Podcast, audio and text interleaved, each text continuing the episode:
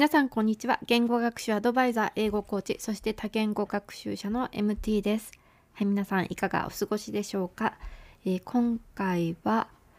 えー、博士法のその後についてお話ししたいと思います。エピソードの181回で単語暗記に博士法を試してみるというテーマでお話をしているんですけれども、まもしまだあのその181回の白紙法について聞いていない方はねよろしければちょっと聞いてみてください。で、えーと、その回の時に白紙法であの単語の暗記をしてみますっていうことをねお話ししていると思うんですけどもでそれからね今までずっと続けています。まあまだ3週間ぐらいかなと思うんですけどあの続けています。で、まあ、どんな感じかっていうとまあいいですよねあのちゃんと続けられているので自分の学習法に合っているのかなって感じています。でそれから、まあ、ちょっとねあのこの3週間やり続けているうちにだんだんとねやり方が変わってきましたあまだ2週間かな？2週間ぐらい続けているうちにあのちょっとずつねやり方が変わってきましたで最初の頃はね百字法ということであの、まあ、A4 サイズの紙、ね、コピー用紙を使って単語のリストを作っていたんですけどもやっぱりねノートの方がいいかなっていうことになって、ね、あそうですねそもそもその A4 のねコピー用紙を使うっていう理由が白紙法ってそこに単語を書いて小さくね折りたたんでポケットに入れて、ね、ずっと持ち歩いていて時間が空いたら見るっていうようなね方法なんですけど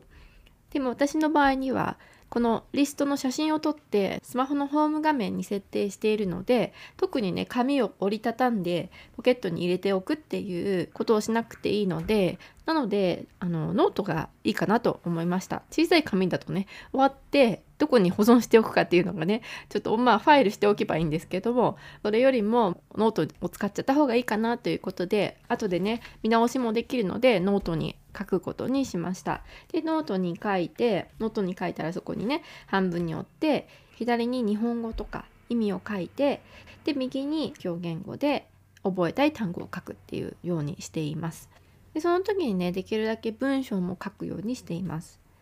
あまり単語だけだとねやっぱり覚えにくいので、ね、例文なんかを書いて使いやすいようにしています。で写真を撮ってあのスマホのホーム画面に入れて毎回ねスマホを見るたびに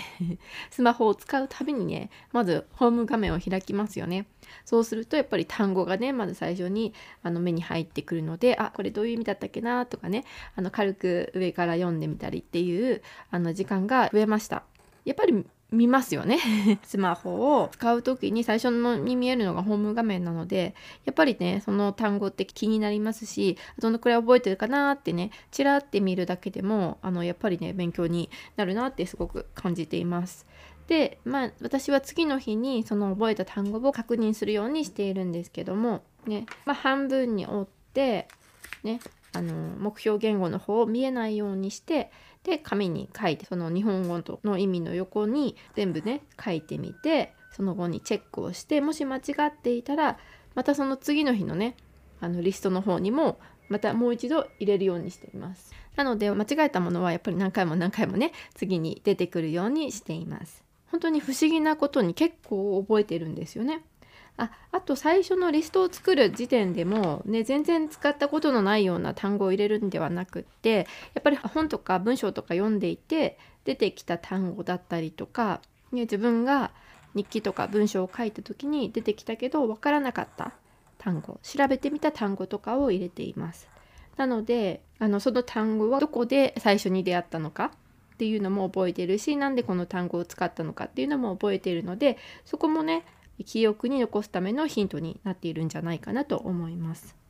でも今ね本当にやってみて思うことはすごくやっぱりねたくさん目に触れるっていうのはすごくいいですよね。で、まあ、思い出す手がかりがありそれからそれプラス毎回スマホを開くたびに目に入ってくるそしてその後チェックをして覚えているかを確認するこの3つのステップがねすごくいいように働いているんじゃないかなと思います。今のところはですねなので今後ね今続けていってどんな風になるかわかんないんですけど今後ねまた続けていってやりやすいようにだったりとかもっと覚えるようになんか変化していくかもしれないんですけど今のところはねすごくいいのであのぜひぜひねおすすめです。ぜひ単語ねもっと覚えたいっていう方とかあのどんな風に覚えたらいいかわからないっていう方にはこの方法もねすごくやってみるといいんじゃないかなと思います。私ももっと続けていきたいと思っています。あじゃあ今回はここまでです。最後まで聞いてくださってありがとうございました。Thank you so much for listening and hope to see you next time. Bye!